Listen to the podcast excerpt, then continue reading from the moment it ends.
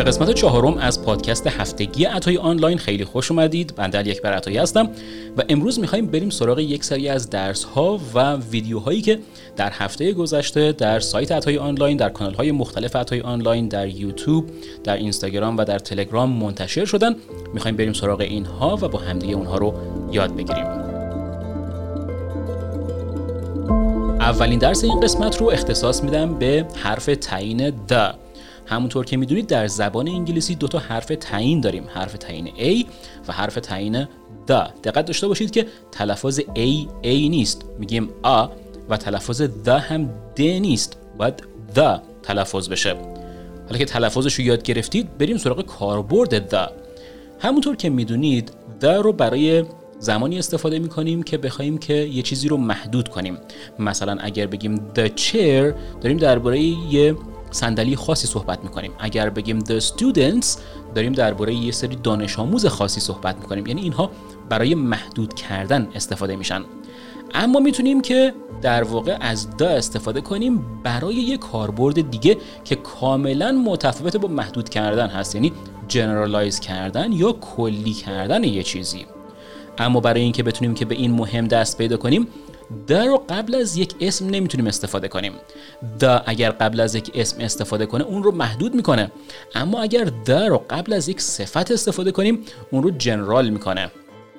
مثلا اگر من بخوام که درباره افراد ثروتمند صحبت کنم می‌تونم که از the wealthy یا the rich استفاده کنم. هم کلمه wealthy هم کلمه rich هر دو صفت هستند پس اگر من دیدم که قبل از یک صفت د گفته شده پس منظور این هست که تمام افراد ثروتمند. یا اگر بخوام که درباره تمام افراد فقیر صحبت کنم میگم the poor. اگه بخوام درباره تمام کسانی که با تجربه هستن صحبت کنم میگم the experienced. اگه بخوام درباره تمام کسانی که خیلی وایز هستن یا خردمند هستن صحبت کنم میگم the wise. پس برای اینکه این کاربرد رو بتونیم که استفاده کنیم دقت داشته باشید. از اسم دیگه استفاده نمی کنیم. خیلی یا برای اینکه بتونن که این جنرالیزیشن رو انجام بدن میگن مثلا rich people. این هم درست هست.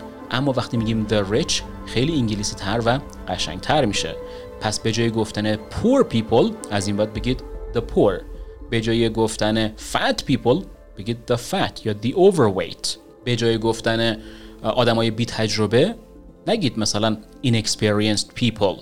بگید the inexperienced. و این داره منظور رو کلی می‌کنه. پس این کاربرد در رو یاد بگیرید در زبان خودتون در مکالمات خودتون استفاده کنید و مطمئن باشید که انگلیسیتون یک قدم قشنگتر و طبیعی تر میشه.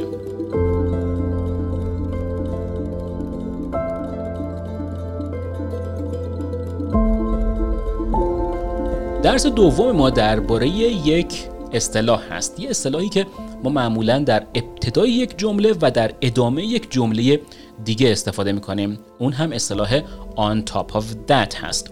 ما از on top of that برای کانکت کردن یا اتصال دو تا جمله استفاده می‌کنیم که جمله اولمون معمولا یک جمله بد باید باشه و جمله دوممون یک جمله بدتر یا یک اتفاق بدتر باید باشه.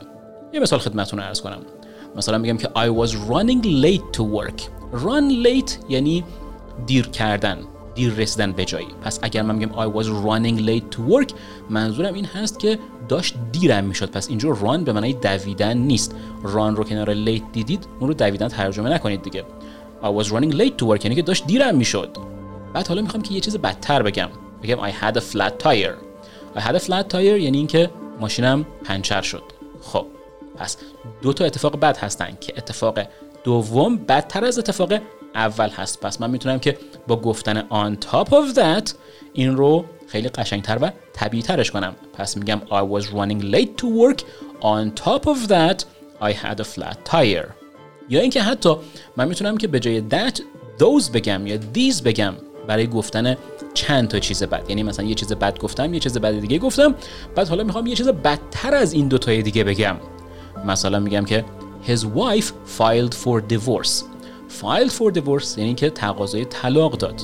پس میگم که همسرش تقاضای طلاق داد. بعد میگم که he broke an arm.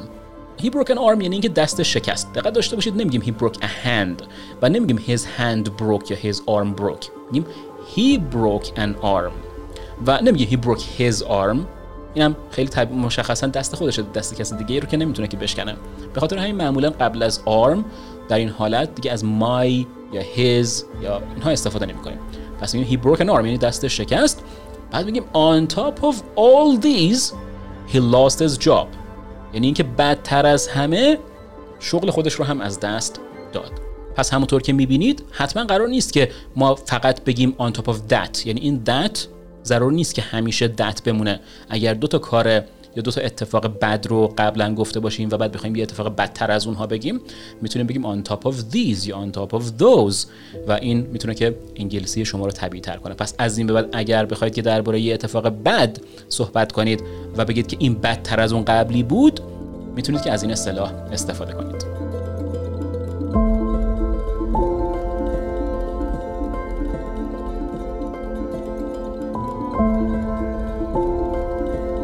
درس بعدی ما هم درباره کلمه water هست. Water می‌دونید که به معنای آب میشه. همه تقریبا این کلمه رو بلد هستن. اما یه اتفاقی که میفته برای اکثر زبان آموزان این هست که وقتی کلمه ای رو بلد هستن خیلی نمیرن سراغش و خیلی نمی‌خوان که باهاش ارتباط زیادتری رو برقرار کنن چون که میگن که خب من واتر رو بلد هستم. پس نمی‌خوام که بیشتر از این دربارش بدونم. در حالی که این اشتباه هست ما باید بدونیم و بتونیم که کلماتی رو که حتی بلد هستیم رو هم بهتر درک کنیم و بهتر بتونیم که ازش استفاده کنیم. به خاطر همین در این قسمت من چهار تا صفت رو برای شما انتخاب کردم برای توصیف کردن آب. اول دقت داشته باشیم که تلفظ water به این شکل هست. یعنی واتر اولا تلفظ نباد بکنیم باید بگیم water که خیلی وقتا حتی آرش هم تلفظ نمی‌کنن میگن water. یعنی به این شکل گفته میشه. و توی انگلیسی بریتانیایی هم که میشه water. پس توی انگلیسی آمریکایی هست که ما به این شکل میگیم water و آرش هم حتی خیلی وقت تلفظ نمیشه توی جمله البته. یعنی وسط جمله باشیم معمولا میگیم water خب اول بریم سراغ یه کلمه کلمه lukewarm water lukewarm به معنای آبی هست که گذاشتیم ولرم بشه. یعنی اینکه دماش بالا بوده مثلا آب جوشیده و بعد می‌ذاریم که دماش بیاد پایین تر یه مقدار ولرم بشه. معمولا بین دمای 36 درجه تا 40 درجه رو میگیم لوک وارم وارم و یه کلمه دیگه داریم کلمه تپد وارر تپد وارر هم یه نوع آبی هست که تقریبا خیلی شبیه به لوک وارم وارر هست ولی یه مقداری حتی دماش می‌تونه که پایین تر باشه. معمولا میگیم آب دمای محیط به میگیم تپد وارر و این هم معمولا از دمای 16 درجه 17 درجه سانتیگراد در نظر بگیرید تا حدود 30 درجه. این بین اگر باشه میگیم تپد وارر و اینا هم زیاد استفاده میشن. یعنی در واقع یه نفر اگر اومد بهتون گفت I need some tepid water شما باید بدونید که این tepid water چی هست. کلمه بعدی کلمه tap water هست. تپ به معنای شیر آب میشه. پس اگر بگیم تپ واتر یعنی آبی که از شیر آب اومده. یعنی مثلا آب گازدار نباشه یا مثلا آب بطری نباشه. آب بطری میشه بارلد واتر یعنی شما وقتی بیرون هستید معمولا بارلد واتر می‌خرید. و بعدی هم کلمه فزی واتر هست. فزی واتر هم که آب گازدار هست که آبی هست که به صورت بطری شده هست که شما اون رو خریداری می‌کنید. پس این چهار تا صفت رو هم یاد بگیرید برای توصیف کردن آب که بتونید که اگر کسی از اینا استفاده کرد شما بتونید که متوجه بشید که منظورش چی هست.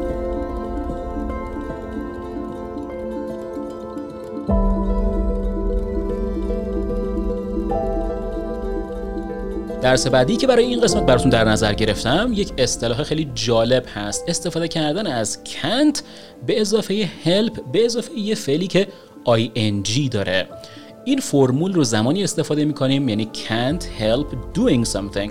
زمانی که نمی‌تونیم جلوی خودمون رو بگیریم. یعنی اینکه یه سری احساسات یه سری اتفاقات یه سری کارها به وجود میان اتفاق میفتن ولی ما جلوشون رو نمی‌تونیم بگیریم. مثلا خندیدن.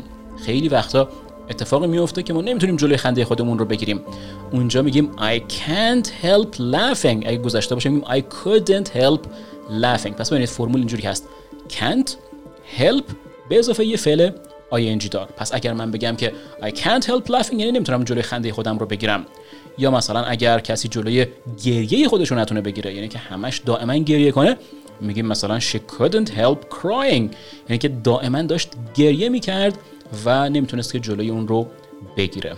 همچنین ما می‌تونیم که از یه فرمول دیگه استفاده کنیم که به همین معنا برسیم. اونم استفاده کردن از help but یه چیزی هست. در این حالت بعد از بات یه فعل ساده میاریم دیگه فعل ing دار نمیگیم. مثلا I couldn't help but laugh. She couldn't help but cry. یعنی اینکه دقیقا همون معنی رو داره و به همون شکل استفاده میشه.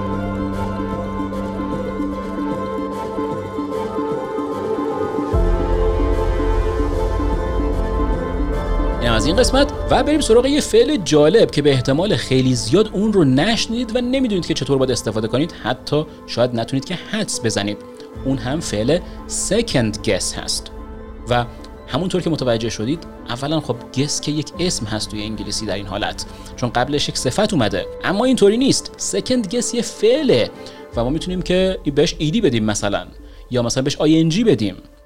سکند گس رو زمانی استفاده می‌کنیم که نتیجه یه اتفاقی رو دیدیم یا نتیجه یه کاری رو دیدیم و حالا شروع می‌کنیم انتقاد کردن از اون شخص یا از خودمون حتی که چرا این کار رو انجام دادی و چه دلیلی داشت که این اتفاق افتاد. یه مثال خدمتتون عرض کنم. خیلی از کوچ ها یا مربی های فوتبال برای مثال یه سری کارهایی رو انجام میدن یه سری تصمیماتی رو می‌گیرن که اون تصمیم بر علیه تیمشون میشه و باعث میشه که بازی رو ببازن. در این حالت می‌تونیم بگیم که the fans second guessed the coach. یعنی که طرفداران اون تیم شروع کردن به انتقاد کردن از این کوچ حالا چرا از second guess استفاده کردیم؟ به خاطر اینکه این فن ها یا این طرفداران در واقع دیدن که نتیجه این تصمیم چی بوده و بعد از اینکه اون نتیجه رو دیدن شروع کردن به انتقاد کردن از اون مربی. پس قبل از اینکه اون نتیجه رو ببینن هیچ اتفاقی نیفتاده بود. هیچ کس هیچ مشکلی رو نداشت. اما نتیجه رو که دیدن دیدن که آها این مربی بود که یه تصمیمی رو گرفته بود که منجر شد به این اتفاق. یا مثال دیگه خدمتتون عرض کنم. مثلا میگیم که parents often second guess their children. یعنی اینکه والدین معمولا این کار رو انجام میدن. یعنی اینکه یه فرزندی یه کاری رو انجام میده و بعد یه اتفاقی میفته بعد از اینکه اون اتفاق افتاد و نتیجه رو دیدن اون موقع شروع می‌کنن به انتقاد کردن از اون بچه ها پس این فعل سکند گس هست که از این به بعد می‌تونید که استفاده کنید. حتی اگر نتونید استفاده کنید خیلی هم مهم نیست. اگر جایی شنیدید حداقل متوجه میشید که اینجا به معنای حدس دوم نیست. چون مطمئنم که اگر شما این رو میشنیدید تا الان اون رو ترجمه می‌کردید به حدس دوم که اصلا عملا هیچ معنایی رو هم نداره.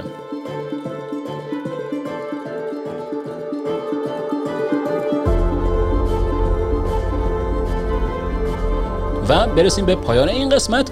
بریم سراغ یک کوتیشن بسیار جذاب بسیار جالب که در انتهای هر پادکست هفتگی برای شما خواهم داشت و اینها می‌تونن که بهتون کمک کنن انگیزه بهتون بدن. و این کوتیشن جالب هم این هست. Failure is not the opposite of success. It's part of it. Failure به معنای شکست هست Failure is not the opposite of success. Opposite به معنای متضاد میشه. و این جمله یعنی شکست نقطه مقابل موفقیت نیست. It's part of it. It's part of it یعنی که جزی از اون هست. پس اگر ما شکست خوردیم باید این رو بدونیم که این شکست در واقع جزئی از اون راهی هست که ما رو به موفقیت میرسونه. پس روزی که به موفقیت می‌رسیم می‌تونیم برگردیم و به تمام اون فیلیرها به تمام اون شکست ها نگاه کنیم و بدونیم که هر کدوم از اونها جزئی از موفقیت ما بودن. و چرا این رو گفتم؟ به خاطر اینکه خیلیا در یادگیری زبان انگلیسی دچار مشکل میشن. فکر می‌کنن که شکست خوردن. فکر می‌کنن که من فلان کلاس رو رفتم من فلان کتاب رو خوندم ولی نتیجه نگرفتم. پس شکست خوردم. پس نمی‌تونم که زبان رو یاد بگیرم. اما اینطور نیست.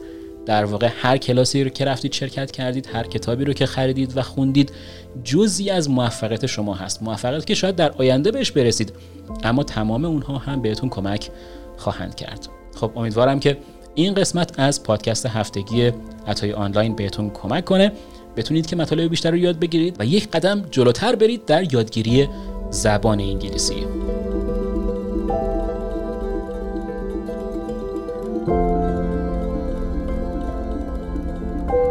آموزش های رایگان ما در کانال های عطای آنلاین در کانال یوتیوب عطای آنلاین در کانال های تلگرام عطای آنلاین و در صفحه اینستاگرام عطای آنلاین. به اضافه صفحه تیک تاکمون که جدیدن باز کردیم موجود هستن.